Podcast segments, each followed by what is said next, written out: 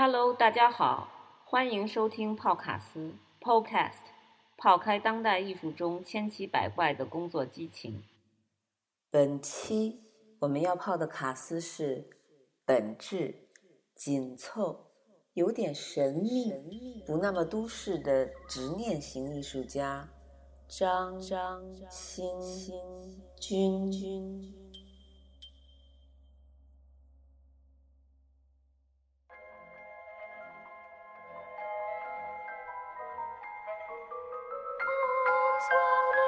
军。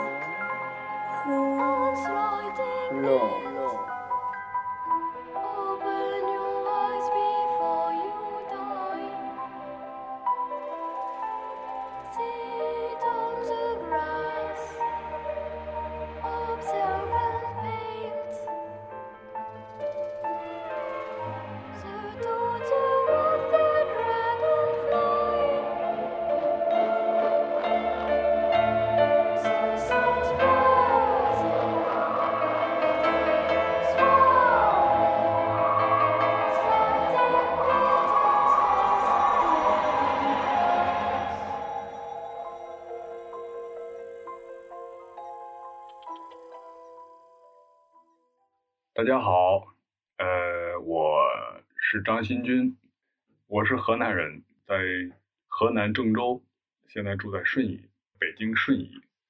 嗯，到北京已经很多年了，很普通，很普通，我觉得没有什么可以介绍的。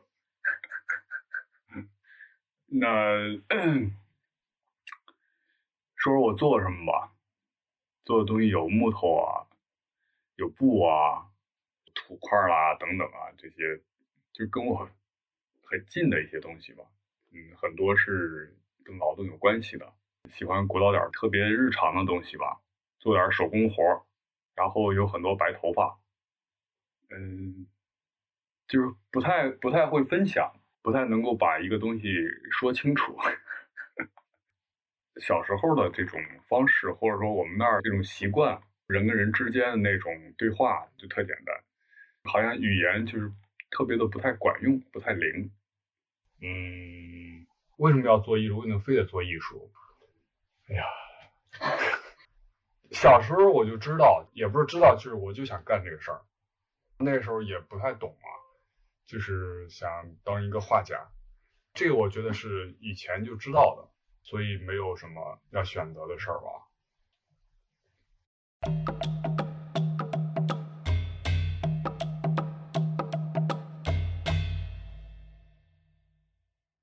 前看过那个《西游记》，《西游记》不是有一段孙悟空要去找那个铁扇公主，他是要要那个扇子，他就不给，他就变了一根蚊子，就到那个杯子里了，然后他就进到他的肚子里面了，然后他就使劲在那个肚子里面踹，哇，内部是这样的呀。后来看个《大话西游》，《大话西游》好像也有一段，紫霞到了这个。哎，孙悟空到了至尊宝的那个肚子里面，问他的心。对对对，他就进到他的心里面，他想知道他最爱的是谁，就是又看到身体里内部的这种图像，怎么会有这样一种思维进到肚子里面，然后又给他拍出来？当时我还记得电视剧里面，里面也是红的嘛，各种各样的掉下来的东西，就像那身体里面那些什么血、肉啊什么的，所以这个印象我一直都记得。后来我做一些帐篷什么的，里边这种感觉，某种程度上跟身体的内部的这种东西可能是有关系的吧。嗯，怎么说呢？比如说杯子啊，杯子你把它反过来的话，凹进去的变成那个外部的了，变成一个鼓起来的了。所以我想，人如果是从这个嘴慢慢把它给反过来，因为我们简单说是一个圆柱体，但是里面是中空的。比如说我们的口腔，然后通过我们的器官，然后连到我们的肛门，它肯定是一个内空。但是如果是把它给翻过来的话，那可能就不一样。所以我觉得这个正和反的这种关系啊，再加上我脑海当中对这个 电视剧的里边这个情节，让我慢慢的有这样一个形象一个记忆吧。哇，刚才说了好多，哎呀，还说点什么呢？嗯。说到这种腔体，其实也是最早我一个朋友跟我讲过这样一个理论，他就是说，特别是女性，她才是真正的一个腔体，所以她跟宇宙是连起来的。但是男性其实并不是。以前还看过一个，就是一个人倒水泥在那个蚂蚁洞里面，拿出来之后，哇，那简直是一个太难以想象的一个像城市一样，或者像人的这种内部的血管这种组织一样的，就是它不是一种理性的结构，像建筑一样特别稳定的结构，不会是一个无逻辑的，不会是一个没有公式的。当然，像蚂蚁它们这种方式没有公式，完全就是。就是生长出来的，它到哪儿，哎，这边可能就就出现了这条路啊，那边就出现了一个他们的广场等等啊。卡夫卡写那个地洞那个文章，我也是特别喜欢，他就一直停不下来，然后一直在设计他的这个通道，他要把他的这个所有的粮食、他的食物，不断的去想应该放到哪儿更安全，先是放在几条路线交叉的一个广场，因为在这儿的话。他任何的地方，他都可以去获得他的这个食物，当然他又会担心，因为这个地方他太集中，然后如果是突然有一个敌人来的话，就一下子就就遭到了一个破坏，然后他又把这个食物，他的这个所有的吃的就分散，分散的话又遇到一个问题，就是经常会找不到，会忘记等等的，反正就是一直停不下来，就担心一直处在这样一种状态当中，呃，就跟人一样嘛。我当时记了一句话，就很喜欢，就是那个它也是一只，应该是一老鼠什么的嘛。它从那个洞口使劲的用头去顶那些石块儿，才能够慢慢的去见到他这个这个通道。有时候他就会特别努力的要去撞撞头破血流，用这种方法来惩罚他的一些那那种感情的东西，就是去。通过一些特别为难的事情，让自己情绪上，它是一种补偿。这种补偿看似好像是一种像虐待一样，但是其实不是。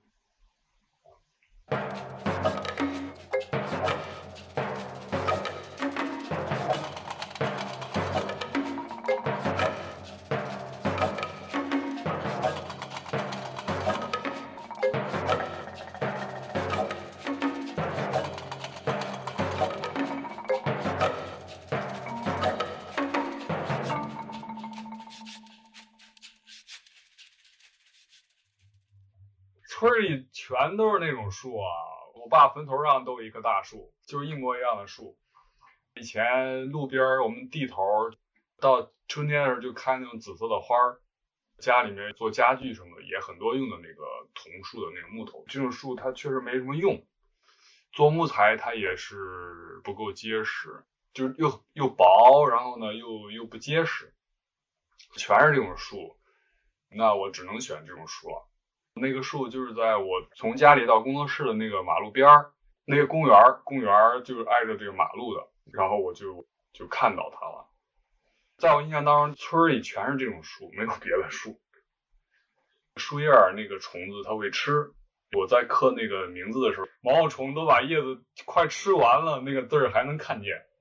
那些叶子它就像一个村子一样嘛，大树嘛，特别小的一个范围，住了很多人。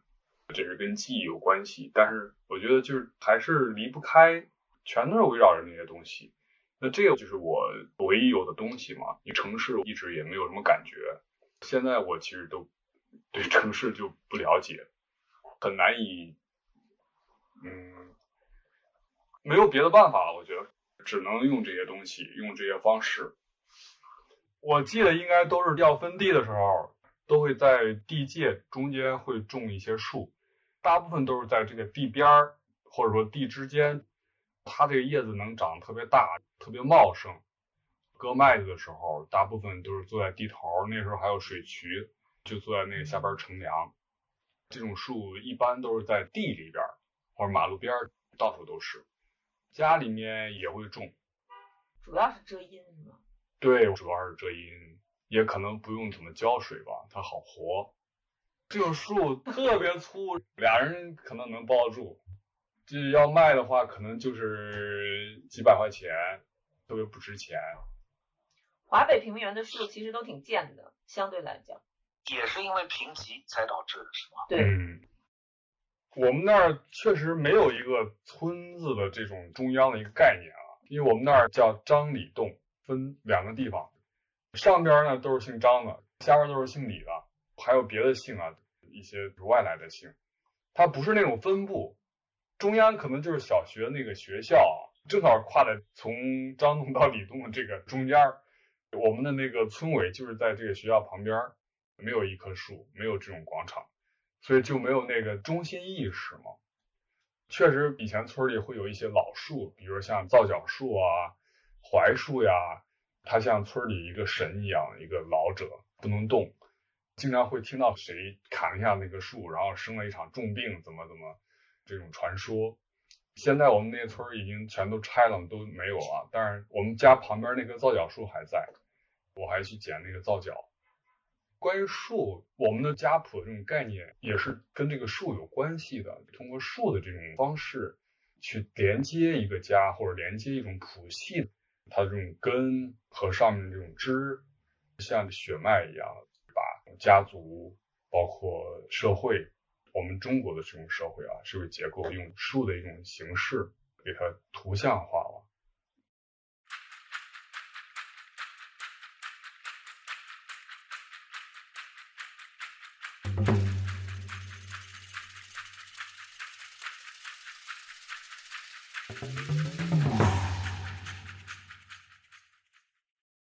树上面的虫吃了叶子，树洞里面又住了蚂蚁。这个蚂蚁，我又想起来一个故事，叫《南柯太守传》。那个故事也是感觉到另外一个维度的一个故事，就是这个太守，他就在他的院子里面乘凉，然后呢就不小心就入睡了，他就梦见从他院子里一棵大树里面一个洞出来的两个人驾着马车过来请他，然后去那个国里面去做官。然后他就去了，经历了几朝几代，各种变迁，最后呢给他送回来了。因为那边事变呐，或者是波折，那个城那个国就没有了。送来之后呢，他就醒了，醒了之后呢，他就想起来他刚才做这个梦，他就去那个院子里面去找这个地方，找人把这个树给他打开，里面那窝跟他梦里面这个情景一模一样，但是特别微观的。比如说，这个通道在左边，可能有一大群蚂蚁建的特别的，也很复杂的。然后呢，就是因为这棵树被撼动了，它这个窝被捣毁了，所以呢，发生了这样的一个一个变变变化嘛。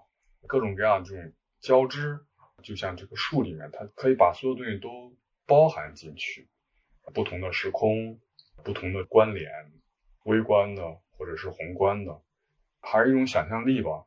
想象力，它其实可以去建构跟我们世界有关联的东西。当然，这种逻辑它其实个人建立的，它并不具备一个公理一样的东西，就是一个很很个人化的一种方式吧。只是我们不断的去接收这种方式，所以呢就会认可它。这个树，我想它可能包含很多可以讲的内容：血缘、生命、时间、不同维度的世界。等等啊。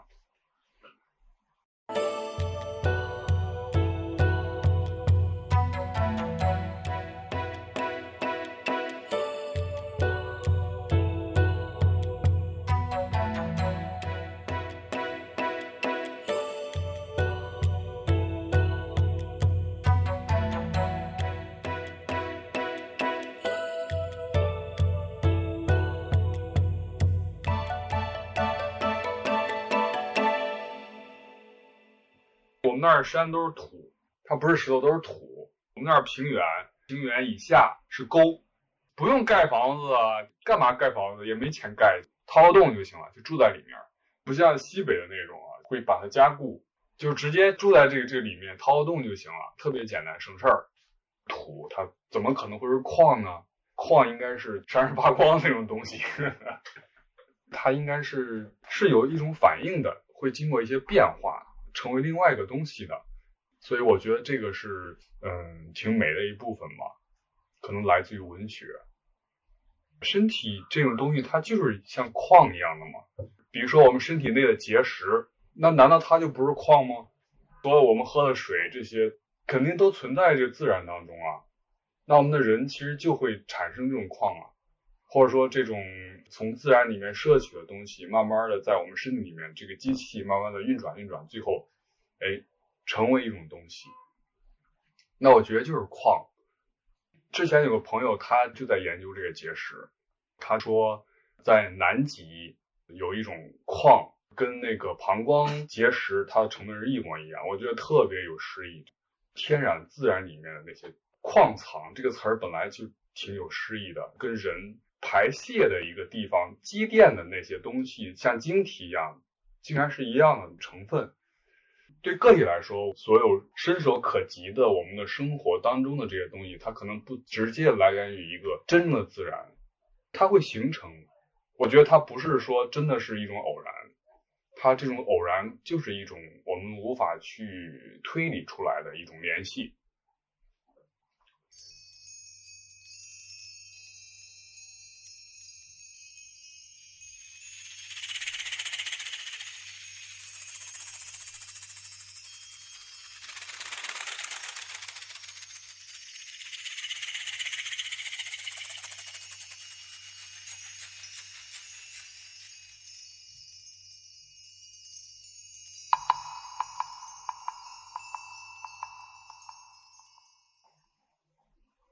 艺术家想表达什么，这个我还是比较清楚的，嗯，可能说不了那么具体了。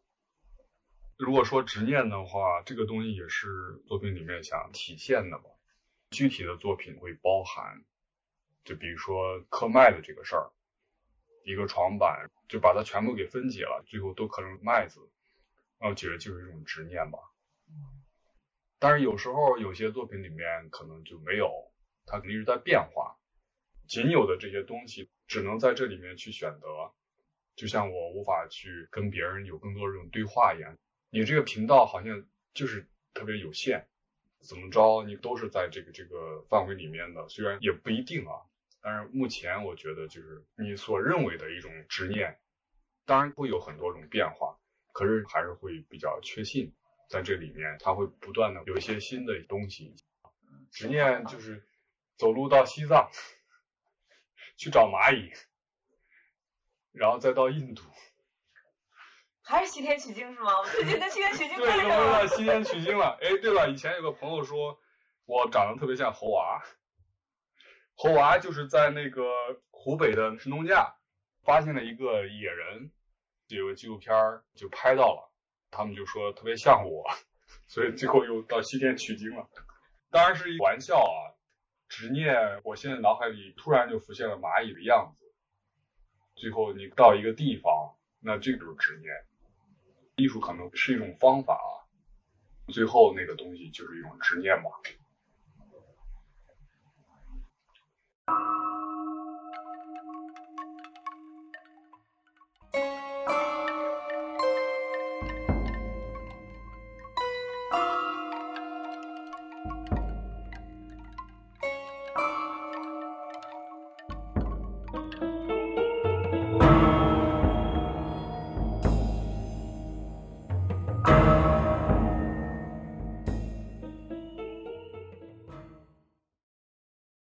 我当时在草场地有一个二十平的房子，就什么都做不了，我就躺在那个床上想，我能做什么呢？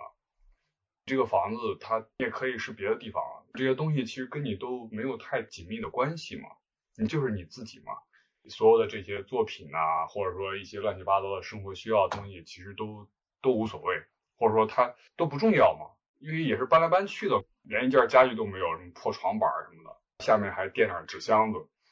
那我就觉得那个床板它也是一种外部嘛，跟你的身体能够画等约号的单人床床板，你把这个身体分解了，变成一些单元一样的东西。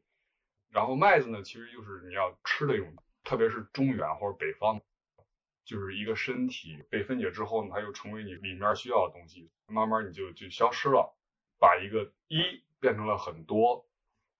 我其实不断的想。不同的作品之间这种联系，它是自然产生的。不是用概念去把它们套出来的，就像一个抛物线一样。我希望就是怎么弄，它最后都逃不开这个圈子，它就像一个大坑一样，你一直在这个边沿在外面走，但是你要跳下去的话，可能你很难爬上来。它是一个很光滑的，你没有办法找到攀爬的一些点，它就是一个弧线。你进去之后呢，有可能会爬上来，也有可能你一直在这里面。但是那个东西它就是在那儿，这可能就是一个愿景吧。当然还不知道自己敢不敢跳进去。跳进去之后，它意味着什么？你只是能感觉到那是一个大坑，是一个四面都无法去，嗯，它就像一个无限的空间。虽然它就像一个锅一样的，它是有底儿的。但是在里面，你没有抓手，哪儿都碰不到，这种感觉肯定是一种担忧，肯定也会有恐惧啊。但是首先，我觉得要承认某些方面是失败的，你才能够跳下去，这样我觉得才会接近一种绝对吧。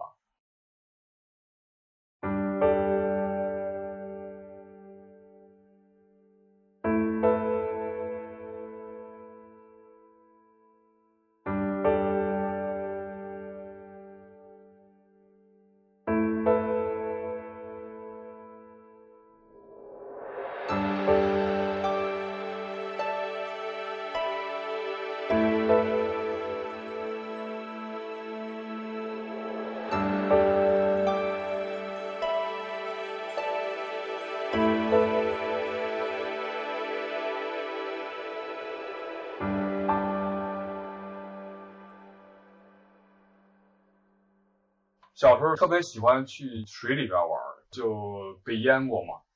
但是又是要偷偷的去玩，又经常被淹，我 无语了是吧？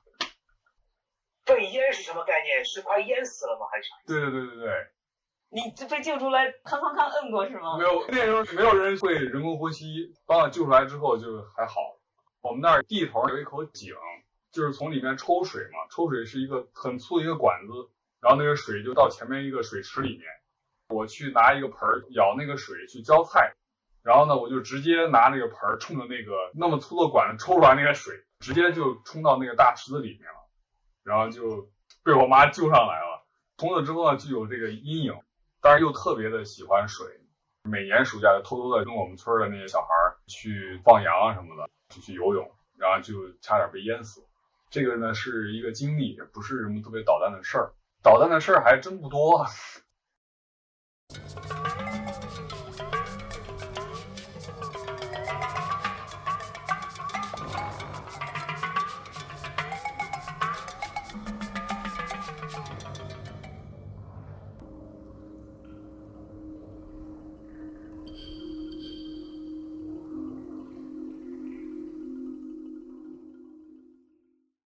家里面开个饭店。那个厨师是周口人，然后呢，他媳妇儿和孩子也来了，他们就住在那个饭店的宿舍。有一天，他们就特别饿啊，找不到吃的，就是说“此莫莫不富，和非非不开”，就是吃馒头馒头不熟，喝水水不开。你再说一遍。此莫莫不富，和非非不开。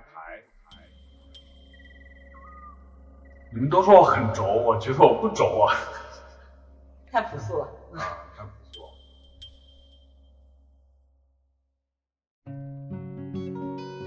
踏踏实实做人，勤勤恳恳做事。踏踏实实做事，勤勤恳恳做人。你们不是要搞的人不紧张吗？怎么那么紧张？是你紧张，我们都不紧张呀。好，再见吧，再见吧，再见吧。I lived off rats and toads and I starved for you. I fought off giant bears and I killed them too. And every single step of the way I paid every single